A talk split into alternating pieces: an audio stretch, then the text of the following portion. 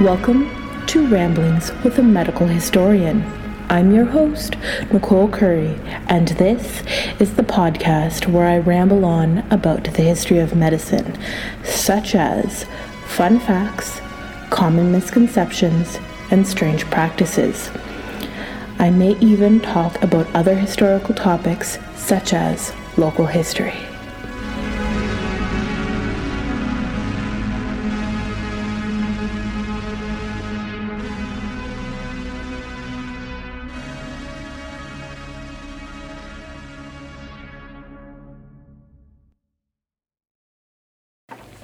This is episode one. I will apologize in advance. This is my very first episode, and although I have done many takes, I am still getting the hang of recording and editing. I suppose I should start by introducing myself. My name is Nicole, and I have a BA in history. It was during my studies that I discovered and fell in love with the history of medicine. I have also worked in several museums in my city as an interpreter and an archivist. I am also a reenactor. I portray a British surgeon from the War of 1812. I explain the tools and surgical procedures, as well as compare the Western treatments to the medical remedies of the indigenous peoples, namely the Ojibwe in my area. So that's a bit about my background. In this podcast, I plan to share what I have discovered in all the papers I have written for school. Therefore, the first topic that I would like to talk about is barber surgeons.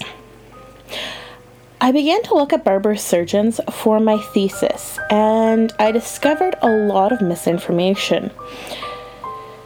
I will break this topic up into several parts. Part 1 this episode, I will look at how barber surgeons are portrayed. And I will discuss what I discovered in my research in subsequent episodes. Alright, so what happens when you look up barber surgeons on Google? The top search is, no surprise, Wikipedia. According to Wikipedia, the barber surgeon, one of the most common European medical practitioners of the Middle Ages, was generally charged with caring for soldiers during and after battle.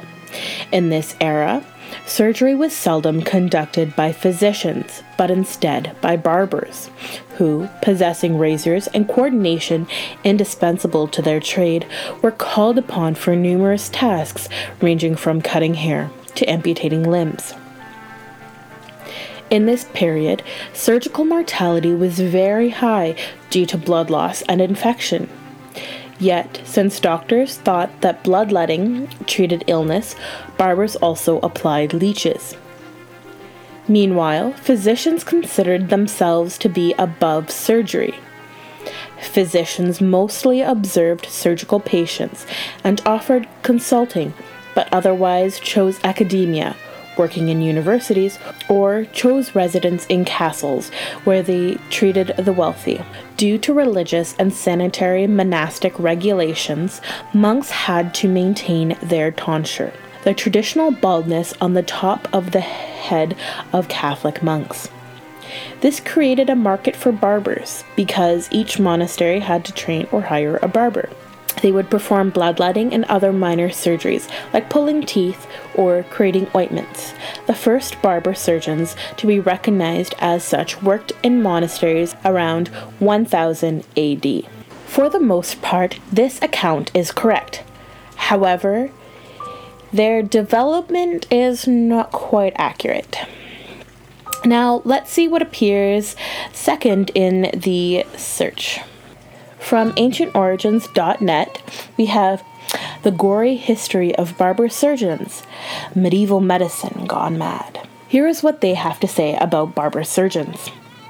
From as early as 1000 AD, the role of surgeons and physicians was curiously separated. The surgeons were often catering to the lower class, while physicians resided in courts and castles. The latter only observed the afflicted, they considered themselves above the practice of surgery, and instead observed the patients. Physicians would spot the symptoms, injuries, and afflictions and offer their counsel accordingly, relying on their academic knowledge to suggest the course of treatment. They would also be found almost exclusively in the service of the wealthy where they would treat the royal and aristocratic families, and their knowledge was held in high regard. These physicians studied in Latin and fluently spoke it. They were considered highly educated, and as such, the practice of surgery was considered beneath their dignity. But what of the other classes? The soldiers, peasants, monks, and workers. In their lives, injuries and afflictions were commonplace, more so than with nobles.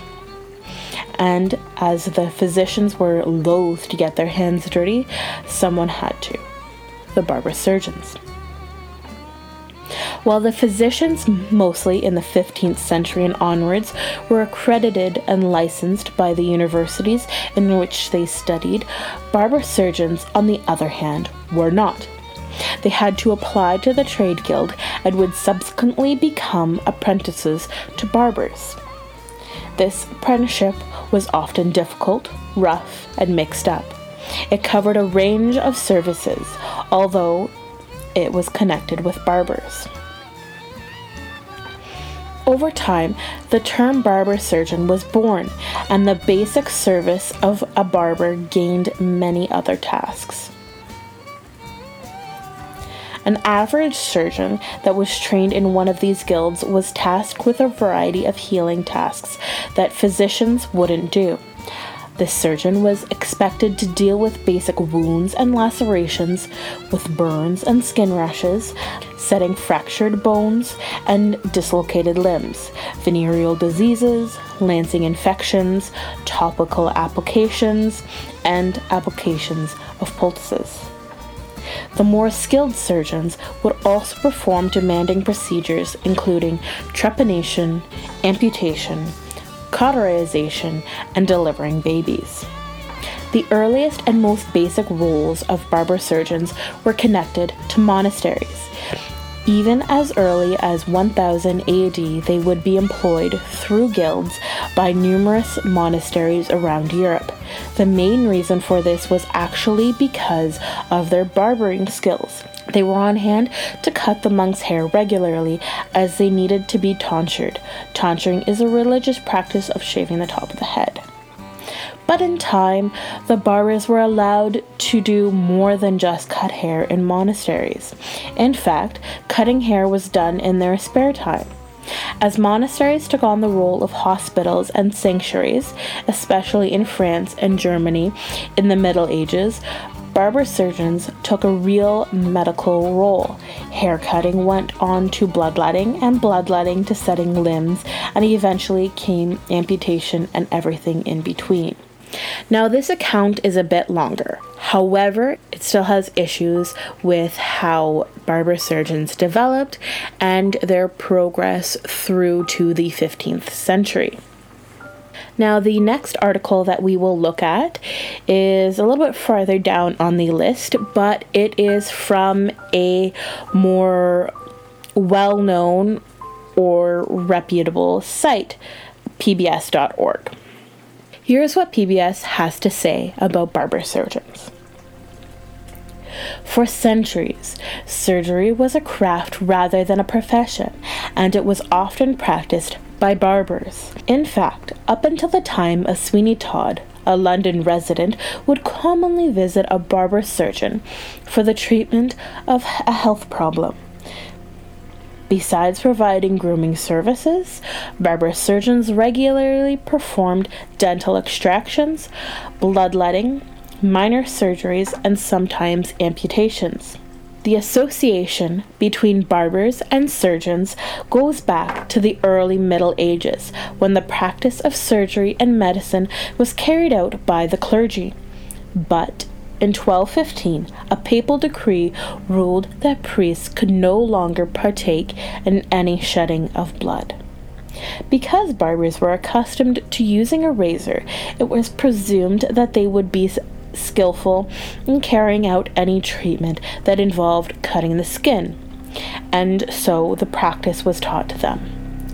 During the 14th and 15th centuries, the Black Plague wiped out a vast number of university trained physicians, and barbers became increasingly relied upon for medical procedures. Flying barbers traveled from town to town, setting up tents and offering their services. In 1540, Henry VIII united the Company of the Barbers and the Fellowship of Surgeons with a royal decree and created one unified trade guild, the Company of Barber Surgeons. Barbers and surgeons remained joined in this way for more than two centuries.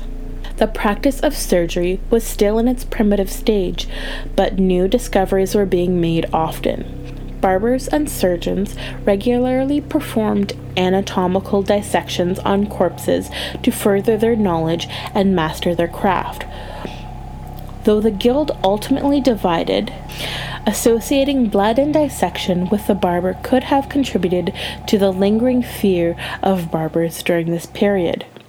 So rather than saying the barber surgeons developed in 1000 AD, they are giving the date of 1215. Now, this date is more accurate.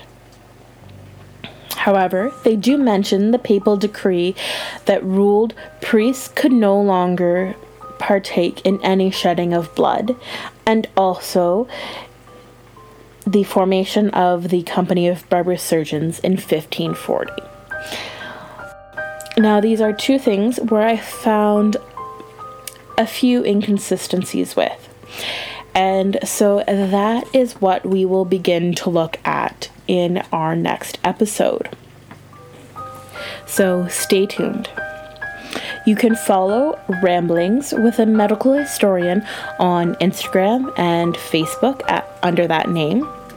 You can email me at ramblings.mh at gmail.com. You can find all the links for these social medias and the email, as well as the links to the articles in the episode description. Thanks for listening and keep rambling on.